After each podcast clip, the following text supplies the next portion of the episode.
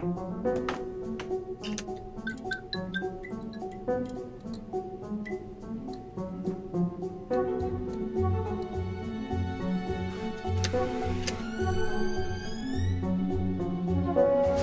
réserves des musées sont semblables aux greniers de nos vieilles maisons de famille.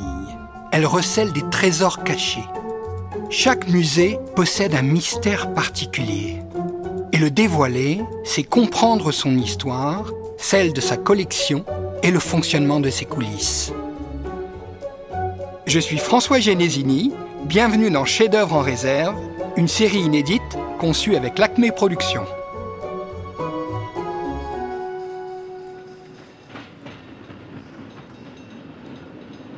La piscine de Roubaix n'est pas une piscine. Ce n'est pas non plus un musée. C'est une utopie réalisée. Hier, temple de l'hygiène et du sport, aujourd'hui institution solidaire ouverte à tous, ce musée d'art et d'industrie embrasse depuis le début des années 2000 le textile, la céramique, la peinture et la sculpture pour célébrer des artistes mondialement connus autant que des acteurs de la scène artistique locale. De la petite châtelaine de Camille Claudel au mouton Amédée, toutes les œuvres du musée sont passées un jour dans le labyrinthe de ces réserves étonnantes. Aujourd'hui, comme promis, je vous y emmène en balade, directement sous le bassin. À mes côtés, Bruno Godichon, conservateur et directeur du musée, Diane Gourgeot, régisseuse des collections, et Alice Massé, conservatrice adjointe. Allez, je vous emmène.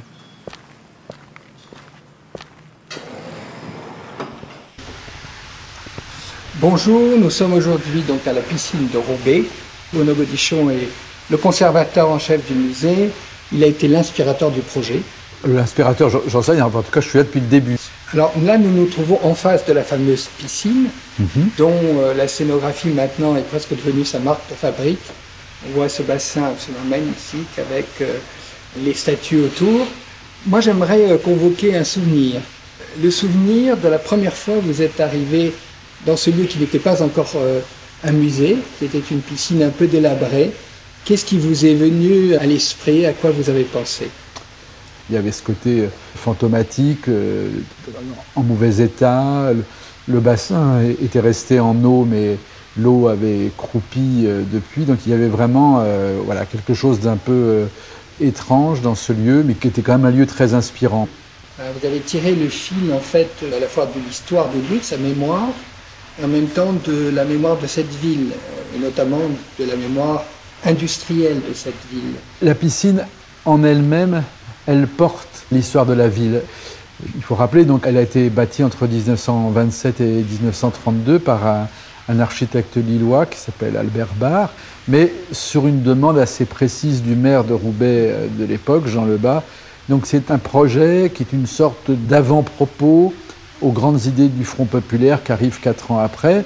Front populaire dans lequel Jean Lebas jouera un rôle très important, euh, qui est celui de la création des congés payés et de la semaine de 40 heures. Et en même temps, euh, évidemment, cette question d'utilité du musée pour la population, euh, elle valait à la fois pour le devoir de mémoire autour du textile, mais il y avait vraiment cette idée de restituer aux Roubaisiens la piscine de leur adolescence, et ça c'était un point très très fort. L'affect a été euh, considérable dans ce projet.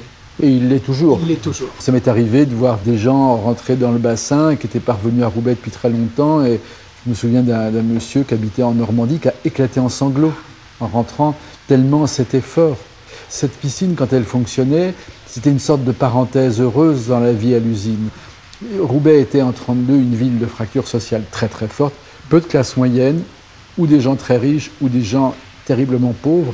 Et il y a un seul espace dans la ville qui soit présent dans la mémoire de toutes ces couches de la population, c'est la piscine de la rue des Champs. Très bien. Alors maintenant, je vous propose, nous allons aller vers des zones peut-être un peu plus sombres, Mm. en tout cas vers les entrailles euh, du musée. À votre Euh, disposition. voilà, on y va. Donc on monte à la Tissuthèque, c'est ça?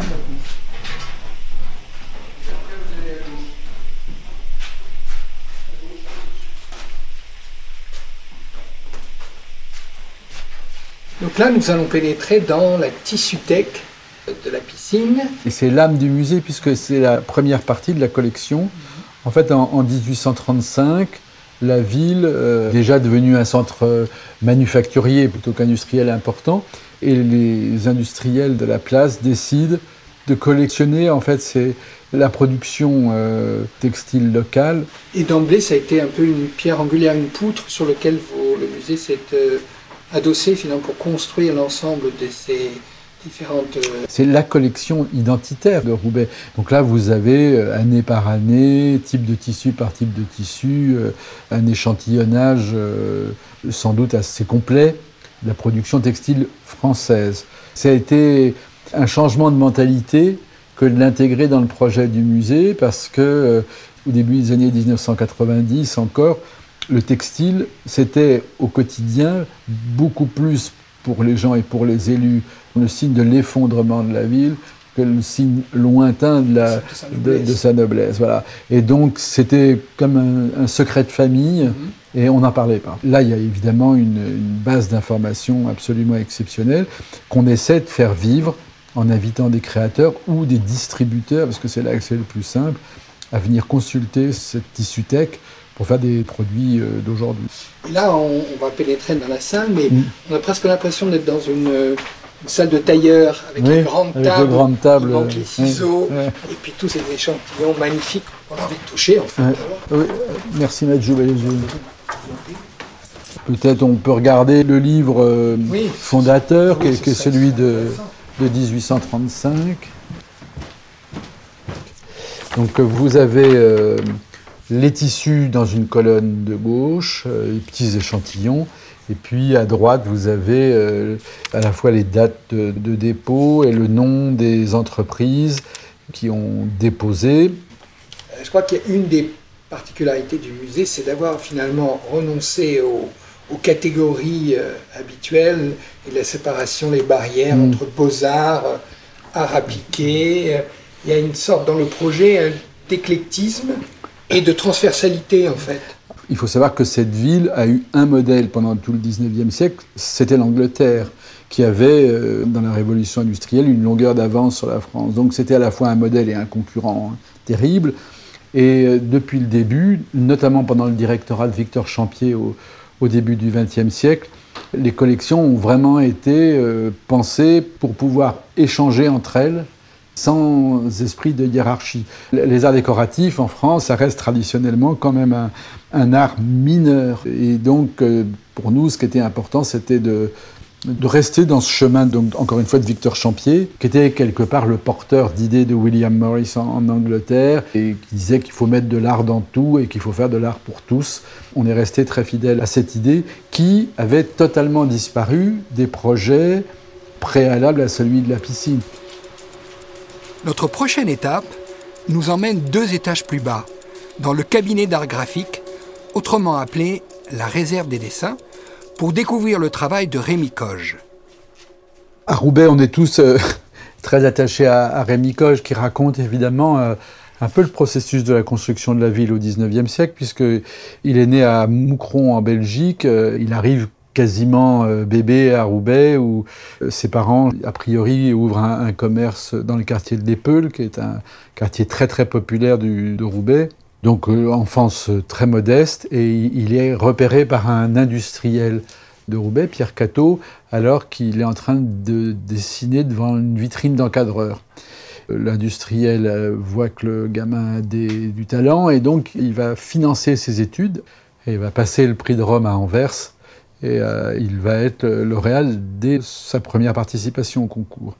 Et puis euh, à Rome, il va euh, se lier au groupe des artistes danois.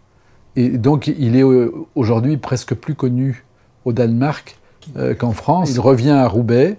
Il va devenir à la fois le peintre du pittoresque de la ville. Et donc il a son chef-d'œuvre présenté au salon de 1889, c'est euh, le tableau euh, Combat de coq en Flandre.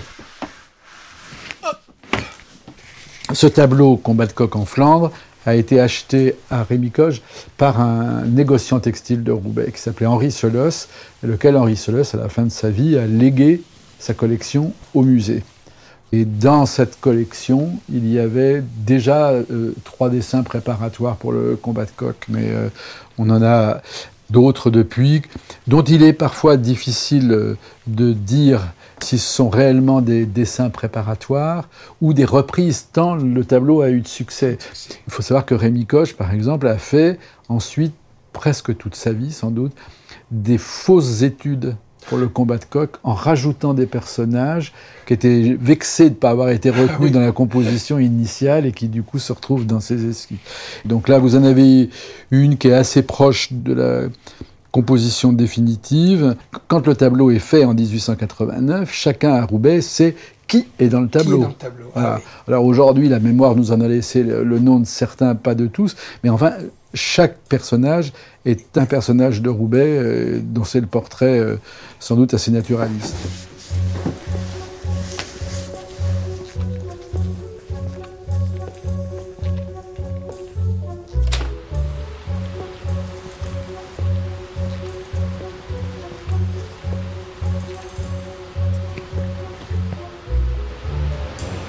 Nous nous trouvons maintenant dans les réserves ethnographiques. Nous sommes accueillis par Diane Gourgeot, qui est régisseuse de la collection.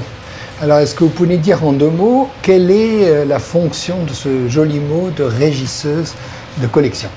Alors, euh, la régie d'œuvre, ça concerne essentiellement euh, la gestion des mouvements d'œuvre. ça signifie que dès qu'une œuvre est susceptible de bouger, le régisseur derrière en quelque sorte pour coordonner, euh, planifier, encadrer euh, les différentes opérations. Est-ce que vous faites parfois des cauchemars où vous dites il y a une œuvre qui m'a échappé, j'arrive plus à la retrouver par exemple?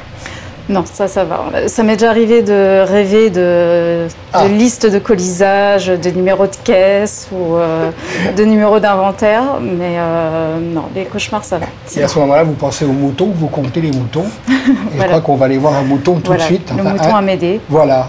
Qui est revenu il n'y a pas très longtemps de près, euh, justement, il a été prêté aux, archives nationales. Alors ça m'a l'air d'être une gloire dans ce musée, ce mouton Amédée. Vous pouvez nous en dire plus? Alors c'est la seule œuvre euh, naturalisée euh, qu'on a dans nos collections. Du coup c'est une œuvre assez atypique vu que c'est la seule. Donc là vous retirez le panneau. Oui.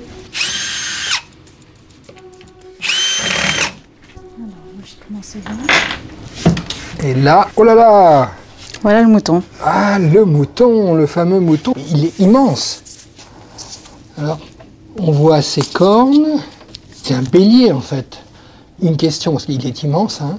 Comment un mouton arrive dans une collection comme la vôtre? C'est surtout lié au passé industriel en fait de la ville de Roubaix. C'est une, entreprise euh, textile qui s'appelait Prouveau qui a euh, proposé d'offrir, euh, qui était la mascotte avant de cette entreprise et qui a proposé de l'offrir au musée. Donc le mouton a été naturalisé? Voilà. Mais c'est intrigant parce qu'on peut se poser la question, en fait, c'est un animal, euh, mais à partir du moment où il rentre dans les collections, est-ce que finalement il a vocation à devenir une œuvre et être répertorié euh, en tant qu'œuvre au même titre que les autres œuvres, les tableaux, les dessins euh, qui figurent dans le, dans le musée? Il a le même statut d'une certaine façon? Oui, parce que de toute façon au niveau législatif, on est un musée de France, donc chaque objet inscrit à l'inventaire est considéré comme un trésor national, est une œuvre. À titre personnel, euh, oui, je la considère comme une œuvre. C'est un objet du patrimoine, c'est un témoin du passé, de l'histoire aussi de Roubaix. Donc, euh, oui. On peut le caresser un petit peu là Oui Il faut des gants, logiquement. Ah, pardon. Après ce tour sous le bassin, Diane Gourgeot nous emmène jusqu'aux réserves dédiées aux collections mode et textiles. On les trouve dans un bâtiment qui abritait un ancien lycée à quelques mètres seulement du musée. Nous y serons rejoints par Alice Massé, conservatrice adjointe, avec laquelle nous continuerons notre parcours. Nous allons maintenant regarder ensemble une robe qui apparemment euh, est extraordinaire. Là, est-ce que vous pouvez nous faire euh, le plaisir de regarder? Je vois sur le Ruiz de la Prada Agata, robe arabesque, donc nous allons découvrir. Et la robe multitude de cœurs. Multitude de cœurs.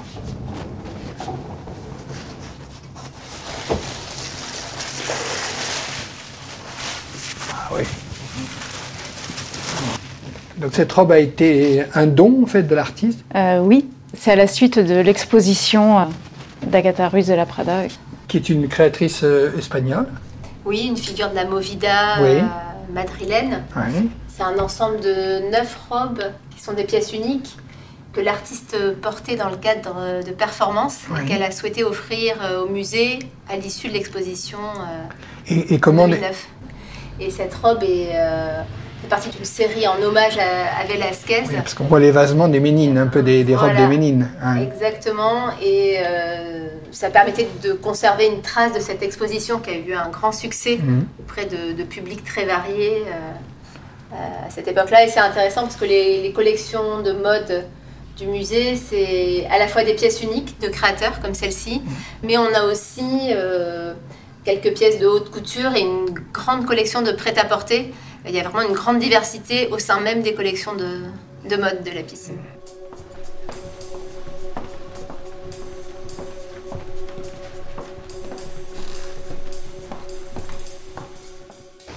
Alors, on sait que vous êtes euh, très vigilant euh, au sein de la piscine sur un équilibre euh, particulier entre des expositions qu'on peut appeler d'ampleur, avec de grands artistes connus, Giacometti, Picasso. Euh, il paraît que vous, vous avez un, tropisme particulier. Vous me regardez avec des grands yeux surpris. C'est justement tout ce qui est de ressusciter les, euh, les artistes oubliés. Est-ce que c'est vrai, cette légende qui circule à l'intérieur de... C'est vrai que je trouve ça euh, très excitant, en fait, de, de, dire... Personne n'a jamais montré cette peinture. seule la famille connaît le nom même parfois de cet artiste ou des tableaux qui sont restés dans des collections privées pendant des décennies et des décennies. L'une des redécouvertes les, plus importantes, c'était peut-être Bright Oussala, hmm. qui était un portraitiste mondain, qui avait eu vraiment beaucoup de succès dans l'entre-deux-guerres, qui était complètement tombé dans l'oubli, en partie parce que les tableaux étaient restés dans la descendance des modèles et que c'était des tableaux de famille, c'était les portraits de la grand-mère, du grand-père et que ça venait à l'idée de personne en fait de les proposer à des musées ou de les exposer. donc là, on a fait tout un travail euh, à partir de la documentation rassemblée par la famille, mais aussi en dépouillant la presse pour essayer de retracer tout le parcours de l'artiste, de retrouver euh, le nom des modèles quand on avait seulement une, la première lettre mmh. du nom, des choses comme ça. Et c'est vrai que c'est pas ma spécialité, mais c'est quelque chose qui me plaît beaucoup. Euh. Donc Alice Massé, vous venez de nous conduire dans un lieu aussi euh, très important, qui est l'atelier de restauration. Oui. Alors sur cette table, qui est une table donc visiblement où les œuvres sont soignées, restaurées, on trouve euh, un très beau tableau. Alors de qui s'agit-il Alors c'est une acquisition récente d'Eugène Dodaigne, qui est un des membres les plus connus du groupe de Roubaix. C'est cet ensemble de peintres et sculpteurs principalement, qui à la Libération ont beaucoup travaillé ensemble euh, sur le motif ou dans leur atelier, qui ont été défendus par les mêmes galeries, euh, lilloises et roubaisiennes euh, principalement, et qui ont été surtout défendus, soutenus, achetés par de grands industriels textiles qui étaient aussi mécènes et qui cherchaient à à imposer euh, leur, euh, leur, légitimité avec des choix artistiques euh, nouveaux et qui ont défendu ces artistes. Donc c'est le cas par exemple des Mazurel, des Prouveau et de Philippe Leclerc-Lestienne qui était sans doute le plus grand collectionneur de la région, qui avait une collection absolument incroyable avec des œuvres de Picasso, de Léger, de Manessier et, des artistes locaux comme Dodaigne, Leroy, Roulant. Et ici, donc, c'est un tableau d'Eugène Dodaigne à qui on a consacré une rétrospective, rétrospective fantôme, puisque euh, on l'a montée euh, fin 2020 et qu'elle n'a jamais ouvert euh, au public et qui présentait à la fois le sculpteur qu'on connaît puisqu'il y a des œuvres présentées par exemple au Jardin des Tuileries à Paris, des œuvres très très nombreuses dans l'espace public ici dans le Nord, mais on connaissait moins le sculpteur de bois, de plâtre, encore moins le dessinateur, encore moins le peintre et encore moins le créateur de mobilier. Et euh, c'est l'intérêt de ce tableau qui est daté de 1954, qui représente une nature morte, des objets posés sur une table dessinée par euh. C'est vraiment intéressant d'avoir euh, ce regard de l'artiste sur ses propres créations. C'est par ailleurs une peinture qu'on n'avait pas du tout dans les collections donc qui nous permet de compléter notre fonds. On a aujourd'hui euh, plus de 30 œuvres de Dodane dans les collections grâce à des dons, des achats. Et ça, c'est un don des amis euh, du musée qui ont pu euh, acheter la toile en vente publique à Roubaix. Et on a eu quelques hésitations parce que c'est une œuvre certes très belle, très intéressante, mais comme vous le voyez en mauvais état, puisqu'il faut non seulement dépoussiérer, décrasser la couche picturale, mais aussi traiter toutes les déchirures et euh, redonner à l'œuvre euh, à la fois son intégrité et un état de présentation euh, acceptable avant qu'on puisse la présenter dans les, dans les collections permanentes. Pour la dernière étape de notre voyage dans les coulisses de la piscine, Alice Massé a choisi de nous faire découvrir une sculpture tactile. Et oui, une sculpture que l'on peut toucher. Un comble dans un musée, non? Alice, nous nous trouvons maintenant devant une très belle œuvre, énigmatique d'ailleurs, qui est en quoi? En bronze? Oui, c'est un bronze. C'est un bronze vert? Oui, la patine est verte. La patine est verte. C'est un, un bronze posthume d'Henri Bouchard qui a été donné par euh, l'association des amis d'Henri Bouchard en 2014. Il y avait toute une série de bronzes posthumes qu'on a accepté euh, non pas tant pour les présenter comme des œuvres originales, mais pour les mettre à disposition du public, puisque euh, dans le parcours permanent du musée, on a toute une proposition autour des cinq sens mhm. qui a été conçue en 2001 par Christian Astuc-Vieille, qui a fait appel à un nez, à un créateur sonore. Donc tous les sens sont mobilisés et c'est quelque chose qu'on poursuit et qu'on enrichit. Et dans euh, l'atelier Bouchard, enfin plutôt plus précisément à l'issue de l'atelier Bouchard, dans la salle sur les techniques et matériaux de la sculpture, on propose au public de toucher euh, deux bronzes posthumes pour calmer un peu sa frustration, puisque dans un musée on ne touche pas les œuvres, mais aussi pour comprendre vraiment les volumes, les pleins, les vides, euh, et puis pour voir aussi ça a un, impact pédagogique, montrer ce que ça fait de toucher des œuvres alors, je crois qu'on va voir tout à l'heure euh, l'atelier d'Henri Bouchard, mhm. donc, qui occupe une place très importante hein, dans, dans, le musée. Henri Bouchard, on le connaît sans le connaître. Euh, parfois, c'est lui qui a fait euh, Apollon et les Muses, cet immense Apollon qui est sur l'esplanade de Chaillot, une commande du Front populaire en 1936. Il a fait un monument aussi à la Réformation à Genève. Vous avez fait encore une fois preuve d'audace parce que je crois que l'œuvre, peut-être pas l'œuvre, mais disons la réputation d'Henri Bouchard a été un petit peu controversée mhm. du fait de ses engagements pendant la guerre. Mhm.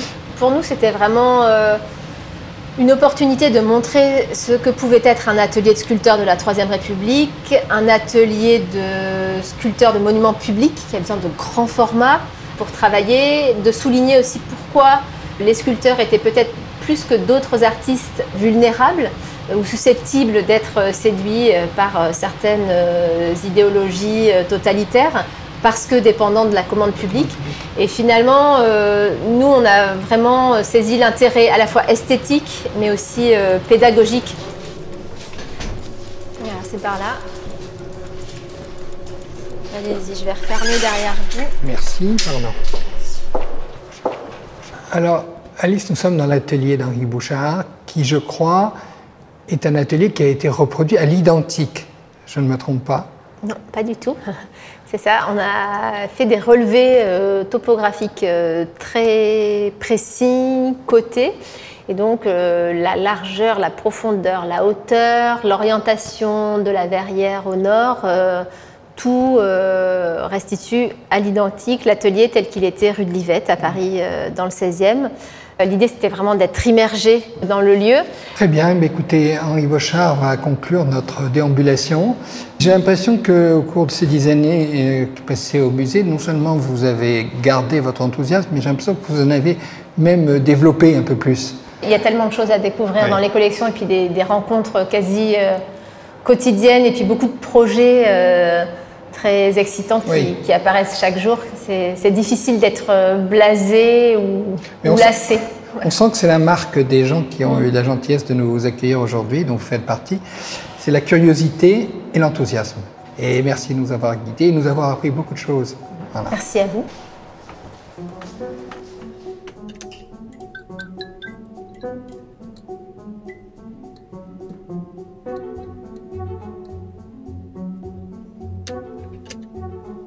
Vous venez d'écouter le podcast Chef-d'œuvre en réserve.